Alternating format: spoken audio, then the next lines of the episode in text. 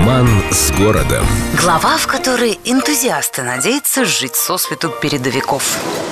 Были времена, когда в объявлениях об обмене жилья народ настойчиво и большими буквами писал «пороховые не предлагать». Были, но давным-давно канули в лету. Пороховые теперь очень даже предлагать, и ржевку предлагать. Несмотря на то, что старинные охтинские пороховые заводы уступили место химическим предприятиям, все равно ржевка пороховые местечко теплое престижное. Конечно, район в основном детище 70-х, 80-х, но здесь осталось множество ностальгических старинных названий. Ириновский проспект, к примеру, хранит память об уникальной Ириновской узкоколейке, построенной на американский манер просто и со вкусом в 19 веке бароном Корфом, чтобы катать народ и торф из имени баронов в Петербург и обратно. Или многочисленные Жерновские улицы, которые напоминают о давно исчезнувших пороховых мельницах. Ну, конечно, Красногвардейский район города особо отличился названиями времен, когда слово «ударник» ассоциировалось исключительно с коммунистическим трудом.